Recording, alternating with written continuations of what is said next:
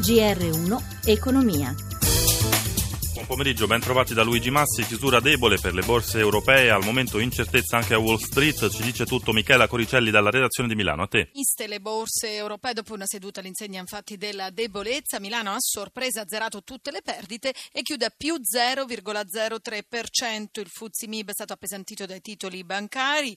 Il peggiore Banca Popolare dell'Emilia Romagna che ha perso oltre 4 punti percentuali, UB che ne ha perso oltre 2. Le altre borse, Londra meno 0,15%, la peggiore Parigi meno 0,35% e Francoforte lieve rialzo più 0,06%.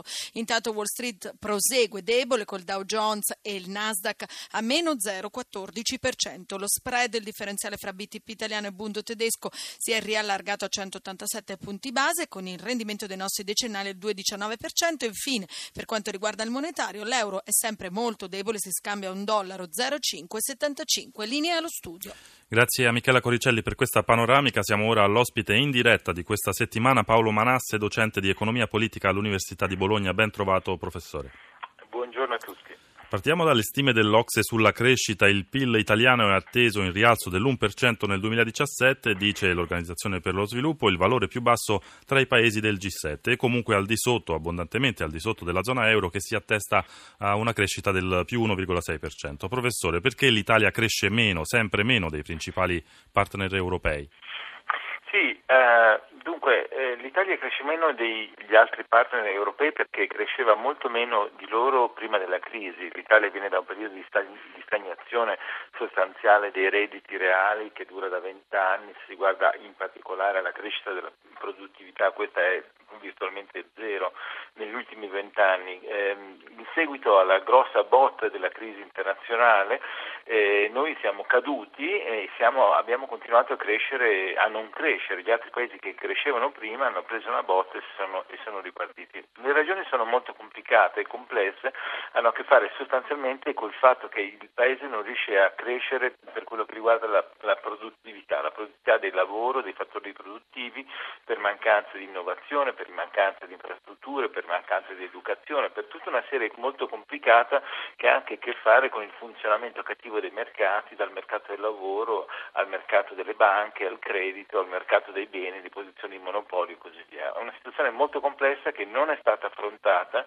e quindi che perdura con crescita molto bassa. E proprio per irrobustire, cercare di irrobustire questa crescita, il governo prepara un intervento di riduzione del cuneo fiscale. Per ora sono solo ipotesi, ma l'idea è quella di ridurre di almeno tre punti percentuali il carico contributivo sui nuovi contratti a tempo indeterminato, in modo appunto da favorire, eh, da ampliare, da irrobustire le buste paga. Professore, potrà funzionare un simile intervento? Allora, l'idea è giusta e credo che quasi tutti gli economisti siano d'accordo su questo punto ed è giusta perché si agisce sia sull'offerta che sulla domanda.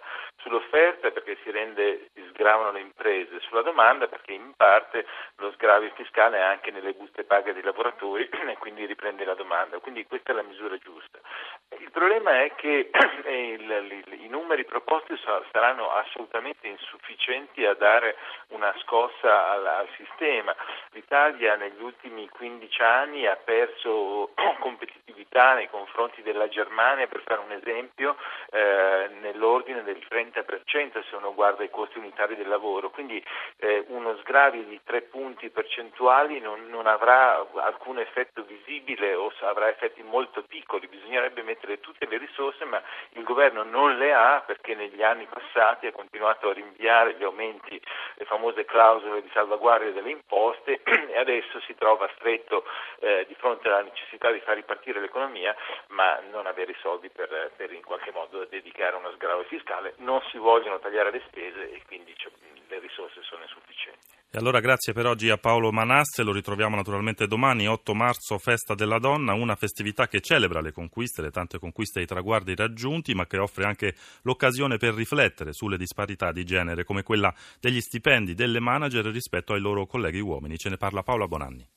Le donne lavorano in media 39 giorni in più degli uomini ogni anno. Lo studio chiamato Global Gender Gap suggerisce che si impegnerebbero sul lavoro 47 minuti in più dei colleghi. Uomini che tra l'altro in molte situazioni guadagnano di più. Stringendo le indagini all'Europa, l'Italia è fanalino di coda, almeno per quanto riguarda gli stipendi delle donne manager. Peggio di noi c'è solo l'Ungheria. I numeri sono diffusi dall'Eurostat. Nella media dell'Unione Europea sono circa un terzo, 35% le manager, con differenze significative tra gli Stati membri, spiega Eurostat, per quanto riguarda sia le posizioni che le retribuzioni. Il nostro paese inoltre è tra quelli con il più basso numero di donne con posizioni dirigenziali, 22%, a pari merito con Germania e Cipro. La Lettonia è l'unico paese membro con un numero di donne manager, il 53%, superiore a quello degli uomini. Francia e Svezia sono sul 40%. Per quanto riguarda gli stipendi, stipendi, poi in tutti gli Stati membri gli uomini manager guadagnano più delle donne, circa un terzo in meno dei loro colleghi maschi, in Ungheria 33,7% e in Italia 33,5%. Anche il numero delle donne che lavorano è sceso dal 60% nel 2015 al 57% nel 2016 e in questo siamo all'89 posto.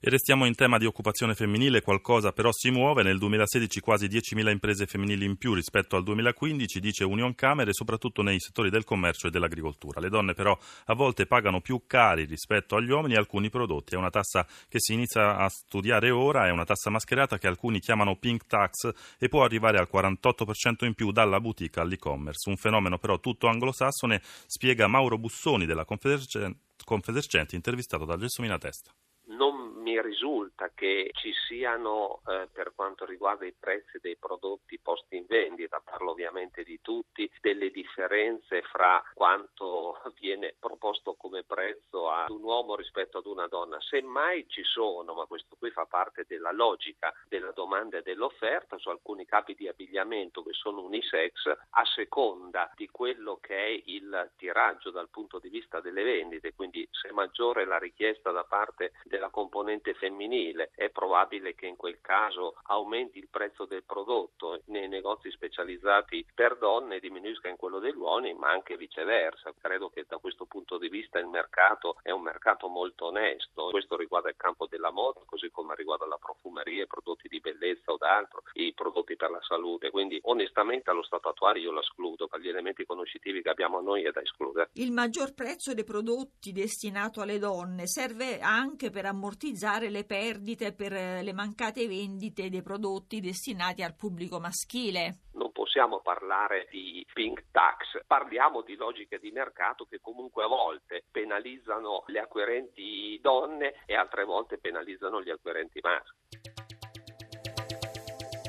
In regia Vittorio Bulgarini, Cristina Pini per l'assistenza, da Luigi Massi buon proseguimento d'ascolto su RAI Radio 1.